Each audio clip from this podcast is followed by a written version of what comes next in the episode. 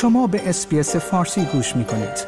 با رفتن به sbs.com.au به اخبار و گزارش های بیشتری دست خواهید یافت. سرخوردگی ها و نگرانی ها در مورد شیوع بیماری آبل میمون در سراسر جهان همچنان ادامه دارد.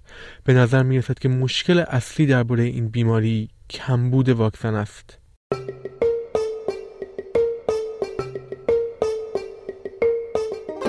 گزارش ویژه.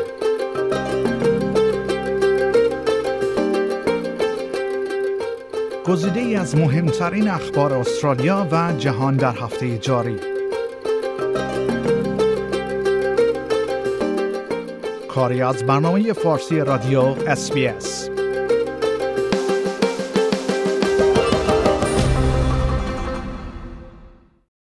بیشتر شدن میزان تقاضا به واکسن نسبت به عرضه آن ناامیدی در میان اعضای جامعه LGBTIQ+ در نیویورک در حال افزایش است. ایالات متحده آمریکا تایید کرده است که نزدیک به 5000 فرد مبتلا در این کشور وجود دارد. این آمار بیش از هر کشور دیگری از زمان شروع بیماری است. بیش از یک چهارم این بیماران در ایالت نیویورک هستند.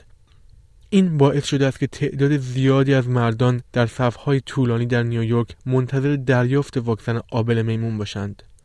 به همین دلیل ده ها نفر از جمله جیسون روزنبرگ برای ابراز خشم جمع شدند.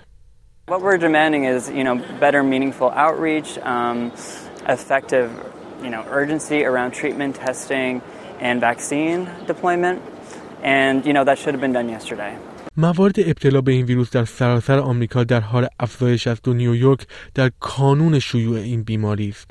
اریک ادمز شهردار نیویورک با دنبال کردن آنچه در سان فرانسیسکو رخ داده وضعیت اضطراری بهداشت عمومی را اعلام کرده است تخمین زده شده است که در حال حاضر حدود 150 هزار شهروند نیویورک در معرض بیماری آبله میمون هستند شهردار می‌گوید که با همکاری با شرکای فدرال خود ادامه خواهد داد تا به محض اینکه دودهای بیشتر از واکسن در دسترس قرار گیرد آنها را دریافت کنند.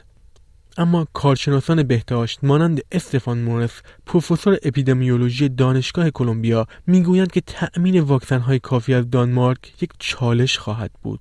This vaccine, which was developed after the eradication of smallpox, um, is made by a company that doesn't have a large manufacturing capacity and there simply hasn't been enough supply of this vaccine. به گفته متخصصان هر کسی می تواند به آبل میمون مبتلا شود چرا که این بیماری از طریق تماس فیزیکی شیوع پیدا می کند اما سازمان بهداشت جهانی می گوید که 98 درصد موارد مردان همجنسگرا و دو جنسگرا هستند مارگارت هریس سخنگوی سازمان جهانی بهداشت می‌گوید They may not know that they've got it and somebody else may not not be able to see that they've got it and this is how it can transmit uh, between people who are just unaware. هفته گذشته سازمان بهداشت جهانی آبل میمون را یک وضعیت اضطراری بهداشتی جهانی اعلام کرد. ترس از ابتلا به این ویروس همچنین باعث نگرانی صاحبان مشاغل در جامعه LGBTIQ+ شده است.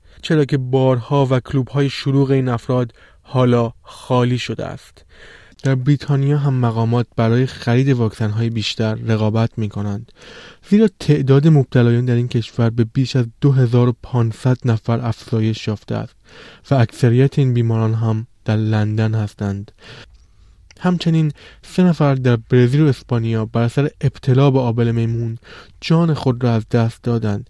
این اولین تلفات شناخته شده در خارج از قاره آفریقا در زمان شیوع کنونی است شنوندگان گرامی این گزارش رادیو SBS فارسی بود که من نیو صدر آن را به همراه همکارانم کاساندرا بین و سونیل آواستی تهیه و تقدیم حضورتان کردیم. like، share، comment. SBS فارسی را در فیسبوک دنبال کنید.